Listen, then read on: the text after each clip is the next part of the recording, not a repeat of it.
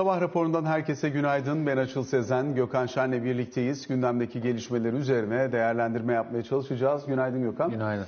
Piyasalar adına geçen hafta hem içeride hem dışarıda oldukça hareketliydi. İç gündeme dönüp baktığımız zaman işte Merkez Bankası kararını gördük. Diğer taraftan yine e, ön plana çıkan çeşitli cezalar, cezai uy- uygulamalar diyelim bunlar ön plandaydı.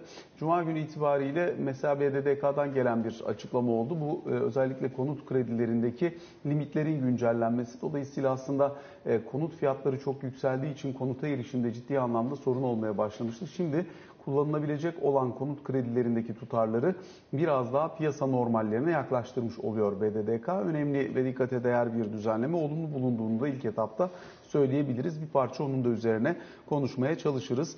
Diğer taraftan bu hafta hem büyüme gelecek hem aynı zamanda enflasyon var. Dolayısıyla bütün bunlara ilişkin beklentileri de belli ölçüde e, yorumlamaya çalışacağız. Yurt dışına baktığımızda G20 Maliye Bakanları zirvesinden Rusya-Ukrayna savaşı ile ilgili Rusya'yı zora sokacak açıklama e, talebi kabul görmemiş. Özellikle Çin ve Rusya'nın G20 Maliye Bakanları zirvesinde yaptıkları itirazlar e, burada bu- bir anlaşmayı ve ortak bildirge yayınlamayı mümkün kılmamış. Hindistan sadece ev sahibi olarak bir e, özet yayınlamış. E, dolayısıyla tabloyu belki öyle değerlendirmek mümkün olabilir. Bununla birlikte yine Cuma günü gelen e, çekirdek hane halka harcamaları verisiyle beraber e, piyasadaki e, tat biraz daha kaçtı. Amerikan borsalarında satış bugün yine Asya'da nispeten daha zayıf bir görünüm söz konusu gibi görünüyor. Ama genel anlamıyla faizler Amerikan 10 yıllıkları yeniden 4'e yakın 3.93, 3.94, 3.95 buralarda 10 yıllık. E, diğer taraftan dolar endeksi de yeniden 105.20'lere kadar geldi. E, Avrupa Merkez Bankası'ndan da mesajlar geliyor. 50 bas puanlık bir faiz artırımı beklentisini biraz daha kuvvetlendirebilmek adına genel yurt dışı ortamı böyle değerlendirebiliriz. Bir içeriğiyle başlayalım sonra yer kalırsa hızlıca yurt dışına da dönmüş oluruz. BDDK düzenlemesiyle başlayalım. Ee, yani herhalde işte 5 milyon TL ve altında kalan e, konutlarda, birinci el konutlarda belirli enerji sınıflarında kullandırılabilecek e, kredinin e, miktarının artırılması yani en kısa biçimiyle herhalde böyle söylenebilir. Bu zannediyorum ki fiyatlarla alakalı e, bir güncelleme olsa gerek. Çünkü e, fiyatlarda yani müthiş artışlar oldu e, bu düzenleme geldiğinden bu yana da. O bakımdan zaten 2 milyon TL'nin altında pek e, sıfır ev bulmak e, yani mümkün olmadığı için hele ki BDDK'nın koyduğu şartlarda e, 5 milyon TL'lik bir e, limit gelmiş olması bence normal, olumlu bir adım. E, özellikle de artık yani 4-5 milyon ve altındaki evler e, hani dar gelirli diyemeyeceğim ama yani orta gelirli e, vatandaşa tabii hitap ediyor. Fakat tabii 5 milyon TL ve üzerindeki e, evlerde e, kredi genişlemesi e, ne kadar anlamlı onu bilmiyorum. Yani bir piyasanın ihtiyacı var mı? Yani piyasa derken e, daha fazla buradaki evlerin sübvanse edilmesine ihtiyaç var mı? E, bu bence e, tartışmalı. İkincisi bankalar buraya kredi vermek istiyorlar mı?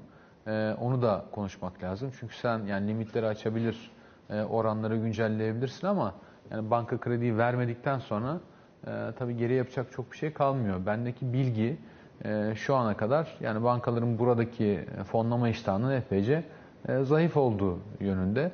E, o bakımdan bir yere kadar anlam var. E, ikinci elde de e, anladığım kadarıyla e, güncellemeler var. Ama burada asıl bence mantığa bakmak gerekiyor. Sonuçta şu an Türkiye e, bir toparlanma evresine girdi. E, Fakat bu yani 10 ilimizin özellikle 3 tanesindeki yıkımın boyutları çok yüksek. Kalanlarında e, ciddi bir hasar yok gibi görünüyor. Şu ana kadar tam bir konsensüs olmasa da piyasada anladığım kadarıyla %1 ve birazcık üzerinde bir milli hasıla kaybı ve enflasyona ilişkin yukarı yönlü belirsiz riskler ve bütçenin 1-1,5 puanlık e, aşınmasıyla bu işi ekonominin atlatabileceği yönünde genel kanılar var e, piyasada. E, bu da zaten yani çok karamsar bir e, beklenti olmadığını gösteriyor. E, fakat tabii zordur bunu tahmin etmek. Bence birazcık yaşayarak göreceğiz. E, çünkü tamamıyla e, milli hasılada gelen e, yavaşlama ya da varlıklarda gelen e, aşınma, işte binaların yıkılması, iş makinelerinin, hayvanların telef olması vesaire vesaire filan gibi e, bunları ölçmek bayağı zor. Bir de tabii ekonominin içinde bulunduğu şartları e, düşünmek gerekiyor. o şartlarda yani yavaşlayan ve çok yüksek enflasyona sahip bir ekonomik e, ortamda bunun e, vücut bulması oldu. Türkiye'nin bence burada yaslanacağı en sağlam karnı herhalde kamu borcunun düşük olması. Fakat kamu kağıtlarına olan ilginin düşük olduğunu, bunun bankalara bir şekilde e, yani çok zorlama e, tebliğlerle falan aldırıldığını düşünecek olursak, yani bu yeni açığı fonlama iştahının da zayıf kaldığını hatırlamakta fayda var. Yani böyle bir ortamda e, vuku buluyor bu olanlar. Yani konuttan buraya gelmemin sebebi şu, bunun genel bir politika dahiline belirlenmesi gerekir. Yani Türkiye'nin konut piyasasını yeniden hızlandırmaya ya da belli segmentin üstüne yeniden kredi açmaya ve açtırmaya e, bana göre ihtiyacı yok. Kaldı ki yani böyle bir e, sektörün çalışacak olması da e, bizim işte bu depremden zarar gören bölgelerden e, gelecek sıkıntıyı telafi etmemize de yetmeyecektir. Hatta bizatihi konut bana göre bundan sonra çok e, hassas bir konu. Yani konutla ilgili bir politika yapmadan önce bence olanı biteni gidişatı bir hatırlamakta fayda var. Ee, benim görüşüm e, konut piyasasında zaten artık geliştiricilerin sayısının çok azalması, yani ciddi şekilde azalmaya gidilecek olması, her aşamasının denetlenmesi ve konutun artık Türkiye'de bambaşka bir politika aracı olarak dikkate alınması. Yani konutla ilgili bir politika üretileceği zaman yani en küçük birimden en genişine kadar işte deprem riski, bölgesel yoğunlaşma, arz, stok, barınma riski, fiyat yani her şeyin gözden geçirileceği bir yere gelmesi gerekiyor. Ve hatta e, şu an yani herkesin de çevresinde bence böyledir. Özellikle riskli kentlerde insanlar panik halindeler. İşte onlarca internet bazlı uygulamadan işte zeminim sağlam mı, bina nerede sallanır, nerede yıkılır, bilmem kaçıncı kattan sonrası mı yıkılır, kaç katlı olması lazım filan gibi herkes paniğe kapılmış durumda. Sokakta rastgele yürürken bile iki kişinin durup abi nereye taşınacağız filan diye konuştuklarını e, duymaya başlıyorum. E, doğal olarak e, bu sefer bilim insanlarına e, kulak asılıyor ve onlardan gelen açıklamalar da bazen sert olabiliyor. Yani şurayı haritadan sil, burayı tamamen unut filan gibi. O bakımdan çok büyük bir karmaşa var. Yani şu an bu karmaşa e, içerisinde anladığım kadarıyla bu, bu konut yapı stoğunu hem güçlendirecek hem bazılarını yıkıp yeniden yapacağız. Hem de bazı yeni yaptıklarımızın ya da tamamıyla yeni yaptıklarımızı çok fazla işe e, ya da işte kurala uygun hale getireceğiz. Şimdi böyle bir durumla karşı karşıyayız. Böyle bir durumda e, Türkiye'nin son isteyeceği şey e, konut fiyatlarında bir artış olabilir herhalde. Dolayısıyla yani bu genel politikayı düşünmek, uygulamak ve bunun araçlarını bulmakta fayda var. Ee, o yüzden Burada yapılan anladığım kadarıyla ama hani burada konut kredilerinin önü açılsın gibi değil ama sonuçta realiteye daha uyumlu bir politika rakamı belirleyebilmek ee, anladığımız kadarıyla bu yoksa hani çok ekstra teşvikler falan sağlayan bir düzenleme değil gibi görünüyor. Yani sadece. 5 milyon TL'ye kadar ben de ifade ettim bir şey görmüyorum. Zaten yani fiyatlar oralara geldi ama üstünü artık Türkiye'nin bir şekilde yani fonlamaması gerekiyor. Ee, yani genel gidişatla uyumlu değil ve dediğim gibi BD kararına ilişkin olarak söylemiyorum aslında. Ee, yani genel olarak böyle bir politika uygulamamız lazım. Bunun için neler yapmalıyız? Yani bizim ortaya koymaya çalışacağımız şey bu olmalı. Yani hızlıca oraları işte inşa etmek, e, kimisi bakıyorum mesela ihya etmek vesaire. Yani ihya etmek çok başka bir şey. Yani e, Osmanlı gitti, Selçuklu gitti, Cumhuriyet'in ilk dönemleri gitti. E, artık oraları ihya edemezsin. Yaşandı, insanlar yaşadılar, gittiler, yenileri geldi, biz geldik, bizler de gideceğiz, bizden sonra başkaları gelecek. Yani her şey değişti.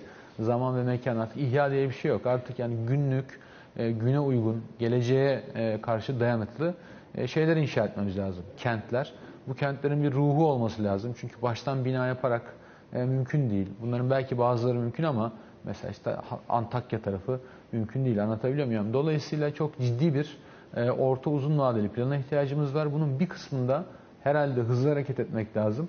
Bir kısmında sabırlı olup zamana yaymak, bir kısmında ise tamamıyla zamana yaymak lazım. Böyle planlar gördükten sonra ancak açıkçası benim e, içim soğuyabilir ve belki dirençli bir e, ekonomi inşa edebiliriz. Bugün Türkiye'nin milli hasılasını oluşturan ufak bir kısmını can kayıplarımız dışarıda bırakarak tamamen ekonomik anlamda söylüyorum. isabet ettiği için belki bugün çok büyük bir etkiden bahsetmiyoruz. Ama yarın öbür gün Türkiye'nin toplam katma değerinin yarısını belki daha fazlasını üreten Marmara bölgesi, İstanbul merkezli herhangi bir e, sıkıntı e, yaşandığında e, o zaman geriye konuşacak çok şey kalmayacaktır. Çünkü bugün hem oradaki insan sayısı milli yani nüfusu oranla az olduğu için hem de yardım etme lüksü olan kentler, şehirler, bölgeler işte olduğu için oraya yardım akabiliyor. Ama yarın öbür gün tam tersi yaşandığında e, öyle bir yardım çok mümkün olamayacaktır yani. Peki hazır biraz önce bankalardan ve bankaların iştahından bahsetmişken bir parça istersen o tarafı da değerlendirmeye çalışalım. Zira bankacılık sektörü geçen sene nominal olarak çok yüksek karlar açıkladı onu biliyoruz. Ee, sonuç itibariyle buradaki karlarının bir bölümünü yaklaşık 50 milyar TL civarındaki bir bölümde yine deprem için e, ayrılmış durumda. Diğer taraftan şunu da belki işin içerisine katarak hesap etmekte fayda olabilir. Burada e, çeşitli istisnalar ve muafiyetler uygulandı haliyle. E, Bunların da bankalar üzerinde belirli ölçüde bir baskı yaratacağını görmek gerekir zannediyorum. Bunun hesabını nasıl yaparız bilmiyorum ama bir hani özellikle buradaki kredi borçlarının ötelenmesinden kaynaklanacak olan bir maliyet. İki hayatını kaybetmiş vatandaşların borçlarının silinmesi zaten Bankalar Birliği'nin tavsiye kararı vardı. Çok da doğru bir uygulama. E, İşte kredi kartlarındaki ötelemeler vesaire derken hani banka başına e, birkaç milyar e, civarında özellikle büyükler için bir ekstra maliyet e, oluşuyor gibi görünüyor bilanço üzerinden. Dolayısıyla bu tür dönemlerde bankaların üstüne devam etmek, bu tür politikalarda BDDK için söylemiyorum ama özellikle para politikası çerçevesi için söylüyorum. E, ve oradaki marjları daha da zorlamak e, bir miktar tartışma yaratabilir. Öyle görünüyor. Yani bu işler sonuçta e, herhangi bir işte finansal, ekonomik e, faaliyet ya da olguyu yani işte T anında e, değerlendirmemek lazım. Bunu zaman içerisinde gibi düşünmek lazım. E, şimdi yani modern finans ve modern ekonomide e, tabii bankaların ticari işletmeler olduğu, özellikle bizim gibi tamamıyla e, banka kredisine dayanan kapitalist ekonomilerde e, bunların çok özel yerlerinin olduğu aşikar. Yani başka finansal kurumların da fonlama kompozisyonuna katılabildiği mesela Avrupa ülkeleri gibi ülkelerde biraz daha farklı motifler var. Yani diyelim ki kredinin yarısı bankadan geliyor, kalan yarısı farklı e, işletmelerden sağlanabiliyor. O zaman belki birazcık daha e, rahat politika yapabiliyorsun ama yine de e, bankaların hayati önemi, sistemik önemi haiz olduğu su götürmez bir gerçek. Dolayısıyla yani modern bankacılık teorisi ve modern ekonomiler bankaların, reel sektörün ve toplam ortaya çıkan ekonomiyi anlamaya yönelik e, çalışmalarda görülüyor ki e, bankalar reel sektör için değil, reel sektörle birlikte var olması gereken e, varlıklar. Bankaların karlarını bugün kısıtladığın zaman çeşitli şekillerde bankalarda bir sonraki ekonomik çevrimde onu reel sektörden geri almasını biliyorlar. O bakımdan bunu bir harmoni içerisinde düşünmek lazım ve bunu bir karşıtlık olarak da görmemek gerekiyor. Fakat Türkiye'de tabii yani son zamanlarda bankalar reel sektör içindir e, mantığı ortaya çıktı. Yani bu aslında çok masumane ve doğru görünüyor. Yani bankanın işi nedir ki? Mevduatı toplayacak, kredi verecek diye düşünüyorsun. Fakat e, profesyonel olanlar bunun doğru olmadığını biliyorlar. Tabii ki bankanın işi bu. Zaten banka bunu yapmazsa para kazanamıyor. Yani topladığı mevduatı bir şekilde sadece kağıda yatırırsa, reel sektörü kredi olarak ya da çeşitli kanallarla aktarmazsa zaten bir kere e, müşteri tabanı e, zayıflıyor. Belki regülatörden baskı görüyor. Müşteriler de böyle bir bankayı tanımadıkları için böyle bir banka normal şartlarda piyasadan silinip gider. E, o yüzden zaten bankalar müşterilerini korurlar, zor zamanlarda onlarla e, birlikte olurlar. Fakat çeşitli şekillerde o marjlara baskı yapmanın e, bankanın finansal sağlığı üzerinde tabii etkisi olabilir. E, nominal karlar dedin ya tabii nominal karın bir anlamı yok. Yani bunlara marjlar ve reel olarak e, bakmak lazım. Reel olarak uzunca bir süredir yaklaşık 3-4 senedir bankaların kar marjları reel sektörün altında. E, şikayet edilecek bir şey olabilir, olmayacak bir şey olabilir. Dönemine, e, kişisine, ekonomik anlayışına göre değişebilir. Fakat devamlı olarak e, marjdan yemekte orta ve uzun vadede tabii bankaların sağlığını tehdit eder hale geliyor. Şimdi depremde yaşanan e, kayıplardan ötürü kimi bankaların gönüllü olarak, kimi bankaların ise istemeye istemeye e, oradaki zararlara katlandığını görüyorum. Bu bence normaldir. Sonuçta hakikaten e, çok büyük bir e, felaketle karşı karşıya kaldık. Toplumun her kesimi, her türlü işletme e, bundan üstüne düşeni alacaktır. Tabii bankaları denetlemek ve yönetmek yani çok ciddi kurallara tabi oldukları için kolay olduğundan e, buradaki e, zararı üleştirmek ve buralardan e, adeta tazmin etmek çok daha kolay.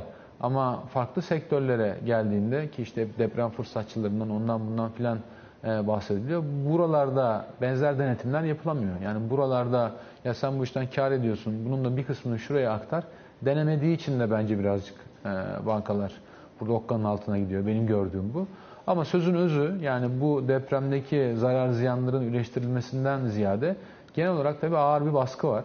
Ve orta uzun vadede bankacılık sektörünün bunu taşıması bayağı zor e, bu karlılık yapısıyla. E, o bakımdan da bence onlar da e, seçim ve seçim sonrasında iki ekonomi politikalarını bekliyorlar. O bakımdan oraya kadar yapacak bir şey yok. Yani ondan sonra tekrar durum değerlendirilecek. Benim gördüğüm bu yani. Devam edelim istersen. Özellikle tabii bankalar, bankaların döviz pozisyonları işte burada özellikle kur korumalı mevduat tarafında kabaca vadesi gelenlerin üçte bir kadarının e, dövize dönme talebinde bulunduğu. Dolayısıyla e, burada yurt dışından yapılan e, işlemlerin de hani mesela tatil olduğu gün yurt dışından işlem yapılıyor. Cezai konu olan kısım buymuş öğrendiğimiz kadarıyla. Dolayısıyla buralardaki yakın takibin de çok tartışmalı hale geldiği, bankaların pozisyon açma konusunda zaten döviz açık pozisyonu açma konusunda e, imkan bulunmadığını defaatle dile getirdiği gibi unsurlar da var. Bu açık pozisyon meselesi tartışılmaya başlandığı için çevrede bir parça istersen geçelim üzerinden. Yani açık pozisyon işte yani bilançonun iki tarafına e, bak bakıyorsun işte e, alacağı vesaire filan karşılaştırıyorsun. Hani nerede e, bir açık ya da fazla oluşuyor ona göre hani bir sağlıksız bir durum var mı ona bakıyorsun. Tabii Türkiye'de bankacılık kanunu e, çok ciddi yazıldığından, Türkiye bir bankacılık krizi e, atlattığından bu yana e, dünyanın en sağlam e, bankacılık kanunlarından, uygulamalarından, denetleyici kurumlarından ve aynı zamanda da e, bankalarından mürekkep bir sistem. O bakımdan yaklaşık 20 küsur yıldır e, hakikaten e, sorunsuz işliyor. Ve bankalar işte bağlı bulundukları holdinglere ya da istedikleri e, kurumlara e, paralarını aktarıp kendilerini hortumlatamaz e, hale geldiler. O yüzden çok e, sağlam yapılar. Dolayısıyla büyüklüğü %5 geçemez mesela. Evet. Paralar. Dolayısıyla e, bu yani eskiden kalma e, bir paranoya ama eskiyi bilen, e, işte bir gecede dövizin işte bilmem nereye gittiğini, faizlerin 5000'e vurduğunu, e, bankaların patladığını, ellerindeki likitlerin yetersiz e, olabildiğini gören e, eski tüfekler diyelim. E, onlar tabii yani bu tip riskleri takip ederler. Fakat Türkiye'de e, artık böyle bir e, problem kalmamış durumda. Türkiye'de döviz ihtiyacının en azılı olduğu günlerde hatırlarsan kamu bankalarına e, o zaman tam açıklanmayan bir mekanizmayla piyasada açık pozisyon açtırılmış. Sonra BDDK limitlerine yaklaştıkça bu açık pozisyon miktarı tekrar kamu bankaları tarafından azaltılmaya başlanmıştı. Şimdi bankalarda yine bir açık pozisyon olmuş. Ben şeyini incelemedim ama bu çok minör bir e, rakam. Belki e, yurt dışı muhabirlere gidenlerle de alakalı olabilir. Çünkü açık pozisyon dediğimiz zaman yani bütün Türkiye'nin açık döviz kompozisyonunu düşünelim. E, sen bir ticaret yaptığında yurt dışı ile ihracatçı olarak e, aslında ticarete bağlı olarak da senin açık pozisyonun olduğunu, oysa ki ticaret gerçekleştiği gün yani mal teslimi karşılık e, para teslimatı gerçekleştiğinde buradaki açık pozisyonun kapandığını söyleyebiliriz. O yüzden de hep Türkiye'nin açık pozisyonu anlatılırken işte 180 milyar dolar, 190 milyar dolar nasıl çevrilecek bu diye e, tamamıyla analize dayanmayan, e, denklemin iki tarafını göremeyenlerin insanları korkutmak için kullandığı bir rakam. Oysa bankaların kendi muhabirlerinden yani yurt dışı e, muhabir bankalarında tuttukları paralar da biliyorsun orada bir açık pozisyon olarak e, görünüyor ve kendi kendilerini borçlu gibi kabul ediyorlar. Dolayısıyla bu ticari alacakları işte bankaların yurt dışı e, işlemlerine falan düştüğünde geriye çok ciddi bir şey kalmıyor. Üstelik de bunun önemli bölümü e, talebe bağlı. Yani yarın öbür gün istemezsen pozisyonunu kapatıp ticaretini küçültüp e, bunu da aşağı çekebilirsin. Türkiye'de son zamanlarda açık pozisyonu yaratan biliyorsun e, çok önemli oranda reel sektör. Çünkü reel sektör içeriden kredi bulmakta zorlandığından, içeride de döviz kredisi yaratmakta yaratmaktan bankalar imtina ettiklerinden ötürü yurt dışında bir şekilde ama bono ama kredi e, ilişkileriyle reel sektör e, pozisyon açmaya başlıyor ve kredi bulmaya başlıyor. Ve reel sektörün rol oranı yani yenileme oranı neredeyse yani bir buçuk iki katına çıktı. Yani bir birimlik açık döviz pozisyonu varken bir buçuğa iki katına çıkararak dışarıdan içeriye döviz temin etmişler. Bu oradaki kendi kuruluşlarıyla olan ilişkilerinden ötürü olabilir. Yeni e, bankalardan aldıkları krediler olabilir. Yani Türkiye'nin açık pozisyonu buradan kaynaklanıyor.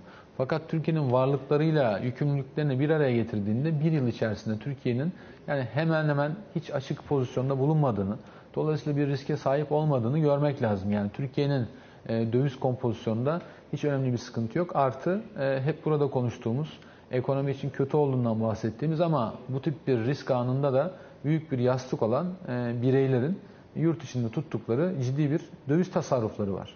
Bunun bir kısmı e, KKM ile TL üzerinden dövize bağlı, bir kısmı ise doğrudan döviz.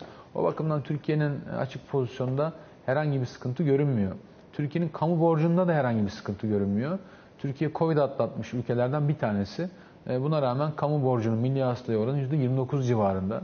O bakımdan bunlar Türkiye'nin çok sağlam karnı. Aynı zamanda Türkiye'nin ciddi bir bütçe açığı da yok.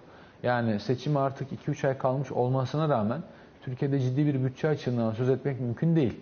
O yüzden Türkiye buralarda çok sağlam. Yani Türkiye'nin problemi e, reel sektörünün, şirketlerin çok borçlu olması. Sadece döviz borçlu olması değil, çok düşük öz kaynakla yıllar içerisinde eriyen sermayeyle e, ciddi açık pozisyonlara sahip bulunması. Yani Türkiye'nin yumuşak karnı bu. E, kalanlar tarafında herhangi bir risk görünmüyor. Yani yeri gelmişken belki onu da söylemekte fayda var yani. Peki istersen buradan geçelim biraz yurt dışında olup bitenlere. G20 zirvesi, Maliye Bakanları zirvesi ve buradan çıktılar üzerine konuşuyorduk. Zaten geçen hafta boyunca Çin-Rusya yakınlaşmasını takip etmiştik. Üzerine de değerlendirme yapmaya çalışmıştık. Kendini G20 zirvesinde de göstermiş görünüyor.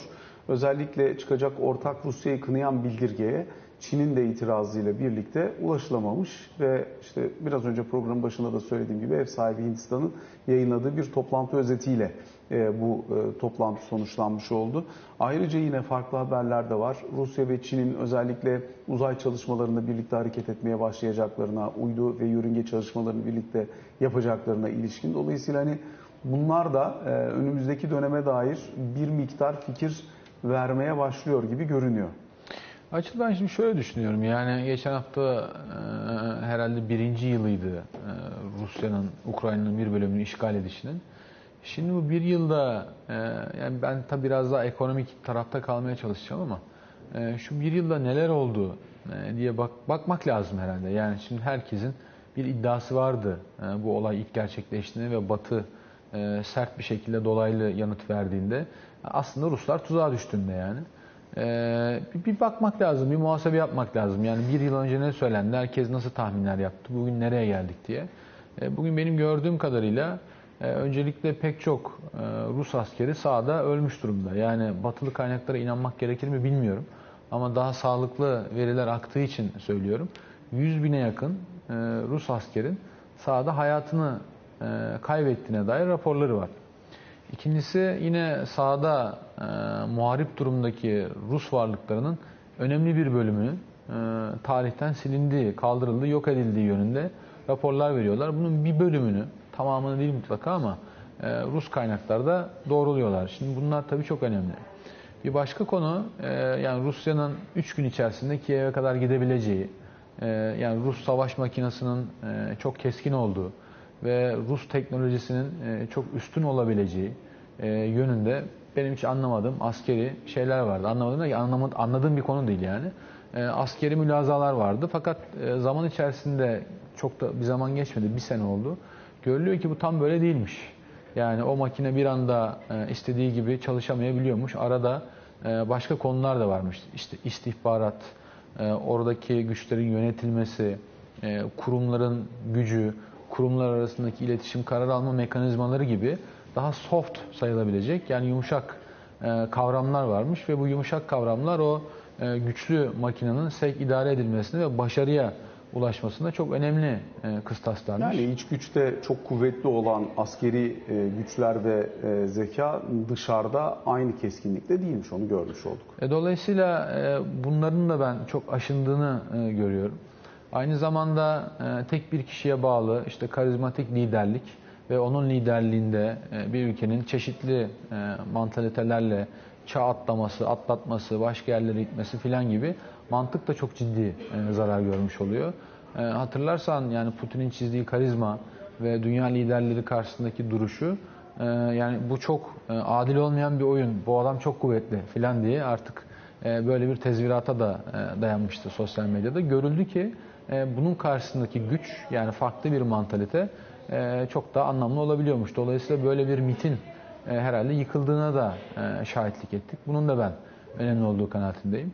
Yine e, Rus ekonomisine baktığımda e, artık para biriminin e, uluslararası olarak işlem göremez hale geldiğini ve tamamıyla cari dengeden kaynaklanan akımlara bağlı olarak şekillendiğini görüyorum. O bakımdan rublenin de zaman içerisinde devamlı değer kaybetmeye mahkum olduğu görülüyor. Şimdi 60'lardan 75'lere geldi dolar ruble. Her ne kadar çalışan bir parite olmasa da gelecek yıl muhtemelen bir %15-20 daha üstüne koya koya böyle gidecek gibi görünüyor. Çünkü cari fazlasında ciddi sıkıntılar var. Aynı zamanda Rusların e, 12 ay önce oynadığı iki tane kart vardı. Yani Kırım'ı ilhak ettiklerinde gördüler ki işte e, Rus kalesi diye adlandırdıkları rezervleri kuvvetlendir.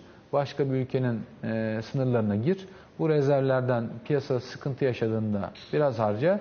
Sonra piyasa unuttuğunda e, Rusların durumunu tekrar rezervleri biriktir. Yeni bir ülkeye gir. Burada yaklaşık 400-500 milyar dolar. Şu an tam seviyesini hatırlamıyorum. En son 600 ama hani bir sürü alışveriş olduğu için söylüyorum. Yaklaşık bir 400-500 milyar dolarlık rezervleri de adeta güme gitmiş oldu. Dolayısıyla bu e, şeyden oldular, kaynaktan oldular. Bu bence çok önemliydi. E, ikincisi de tabii Rusların bir enerji kartı vardı. Yani gazı kesmek, işte akışını akamete uğratmak, bütün e, petrolü, gazı ve kömürü uktesinde bulundurmak ve Avrupa ülkelerini adeta kendisini e, galip gibi görüyordu. Fakat Avrupa o kartı da bir gecede e, elimine edince belirli maliyetlere de katlanarak aslında Rusya'nın iki tane e, gücü bir anda sıfıra inmiş oldu. O bakımdan yani ekonomi, yönetim mantığı, yönetim mantalitesi e, bence kayboldu. Artık baştan bir hikaye yazmaları lazım. E, o da çok hani anladığım bir iş değil. Nasıl yaparlar, nasıl ederler bilmiyorum. Bunun tabii bir sürü politik çıkarımları, ekopolitik yorumları falan var ama hani vakit dar olduğu için söylüyorum.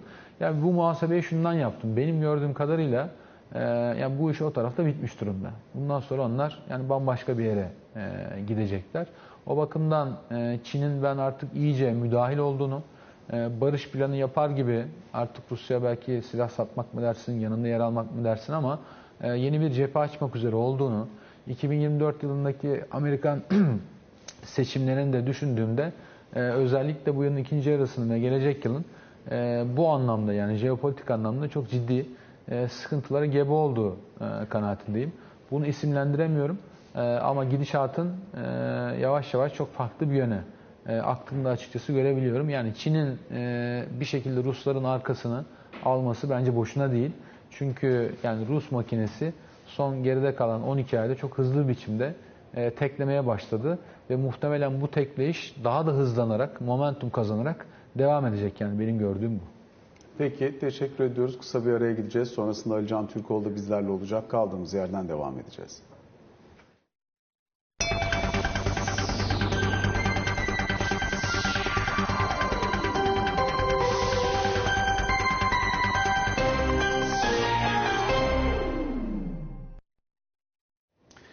Sabah raporunun ikinci bölümüyle karşınızdayız. Ali Can Türkoğlu ile birlikteyiz. Ali Can günaydın. Günaydın iyi haftalar. Bir taraftan seçim gündemi devam ediyor. Diğer taraftan deprem sonrası olup bitenler bunların yansımaları da sürüyor. Ee, öte yandan meclis gündemi e, özellikle yeniden çalışmaya başlayacak bu hafta itibariyle e, EYT düzenlemesiyle başlayacak gibi görünüyor. Dolayısıyla ortalık hakikaten e, yoğun bir gündem akışı içerisinde e, kendine yön bulmaya çalışıyor gibi görünüyor. E, bir yandan da 10 yıl aradan sonra Mısır Dışişleri Bakanı'nın Türkiye'ye yapacağı ilk resmi ziyaret var. Bunlar da önemli. Dolayısıyla bir hızlıca toparlayalım istersen. Tabii Mısır Dışişleri Bakanı ile başlayayım. Ee, gündem deprem gündemi 10 yıl aradan sonra sen de söyledin ilk ziyaret. Ee, Dışişleri Bakanı Mevlüt Çavuşoğlu ortak basın toplantısı da olacak muhtemelen. Adana'ya gidecekler. Ee, Adana'ya gidilecek. Sonrasında da Mersin Limanı'nda bir Mısır yardım gemisinin gelişi sırasında da Mersin Limanı'nda olacak.